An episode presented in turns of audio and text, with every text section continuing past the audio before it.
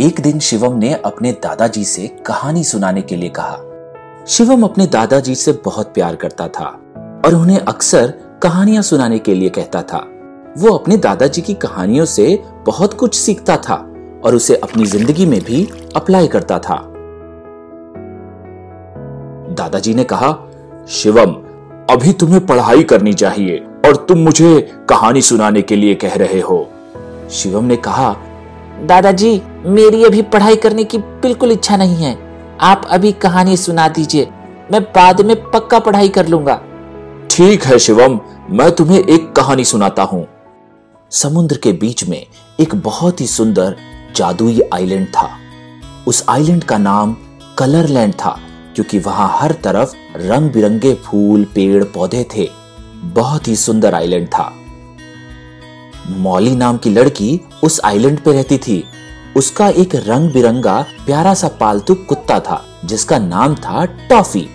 वो हर समय अपने डॉग टॉफी के साथ खेलती थी।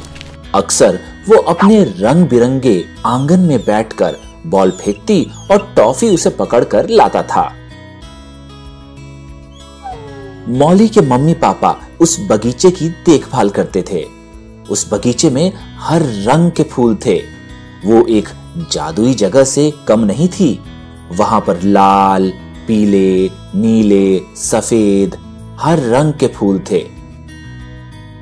एक दिन मौली की मम्मी ने उसको अपने रूम को साफ़ करने के लिए कहा, क्योंकि कुछ गेस्ट आने वाले थे। पर उसने एक ना सुनी और टॉफी के साथ खेलती रही। वो मूंगफली को हवा में उछालती और उसका प्यारा टॉफी उसको पकड़ता था। थोड़ी देर के बाद टॉफी बीच में गेम छोड़कर चला गया। और एक किताब को अपने दांतों के बीच दबा कर लाया। टॉफी को भी समझ आ गया था कि मौली अपना काम नहीं कर रही है, पर मौली ने उसको इग्नोर कर दिया और गेम छोड़कर टीवी देखने चली गई। उधर दूसरी तरफ़ जब गेस्ट आए तो कमरा पूरा गंदा था। मौली की मम्मी बहुत नाराज़ हो गई। उन्होंने मौली का खेलना बंद कर दिया और टॉफी को लेकर भी चली गई। मौली अब रोने लगी। और रोते रोते सो गई। सपने में उसने एक सुंदर सी एंजल को अपने कमरे के विंडो से आते हुए देखा। उस एंजल ने एक कलरफुल पंख वाले कपड़े पहने थे और इसकी सुंदर सी विंग्स भी थी। एंजल ने कहा, बच्चे, तुम क्यों रो रही हो? तुम तो एक प्यारी बच्ची हो और तुम्हारा दोस्त टॉफी कहाँ गया? एंजल की बात सुनने के बाद मौली ने कहा एंजल, मैंने अपनी किताबों को सही जगह पर नहीं रखा। इसी वजह से मम्मी काफ़ी नाराज़ हो गई। ये सुनते ही एंजल ने कहा कि अगर तुम अपनी मम्मी की बात मानोगी तो मैं तुम्हें बहुत अच्छा सा सरप्राइज़ दूँगी। इतना कहते ही एंजल वहाँ से गायब हो गई। अगली सुबह, मौली जब जगी तो अपनी किताबें खोजने लगी। फिर अचानक ज़ोर ज़ोर से रोने लगी। उसकी मम्मी ने कहा कि, मौली, तुम क्यों रो रही हो? क्या तुम्हें खेलना है? मौली ने कहा, नहीं मम्मी, कल मेरा मैथ्स का एग्ज़ाम है और मेरी बुक्स नहीं मिल रही। मौली की मम्मी ने कहा कि, कल तुम्हारा एग्ज़ाम है और तुम अभी बुक्स ढूंढ रही हो? ये सुनते ही मौली ने कहा, सॉरी मम्मी, पर मैंने अपनी डायरी कहीं रख दी है।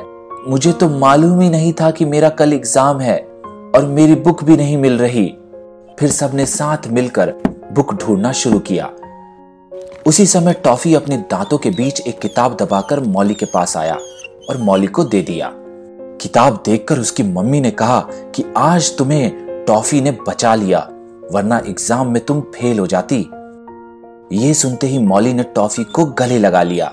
जैसे ही उसकी मम्मी वहाँ से गई, टॉफी एक सुंदर एंजल के रूप में बदल गई, जो उससे कल रात मिलने आई थी। एंजल ने कहा, मौली, मैं हर समय तुम्हारे साथ ही रहती हूँ। तुम एक अच्छी बच्ची हो। पर तुम्हारी किताबें इधर उधर रखने की एक बुरी आदत है। पर अब से तुम अपनी किताबों को सही जगह पे रखना। मैं तुम्हें कल एक अच्छा सा सरप्राइज़ दूँगी। अगली सुबह मौली अपने गार्डन में गई।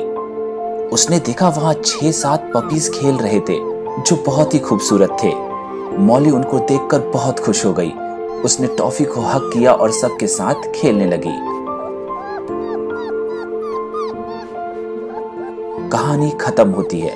और दादाजी बोलते हैं, शिवम, अब बताओ, तुम्हें आज की कहानी से क्या सीख मिली? दादाजी, आज मैंने सीखा कि अपना काम हमेशा सही समय पर करना चाहिए और अपनी चीज़ों को सही जगह पर रखना चाहिए। थैंक यू दादाजी। अब से मैं भी समय पे पढ़ाई करूँगा और अब मैं पढ़ने जा रहा हूँ।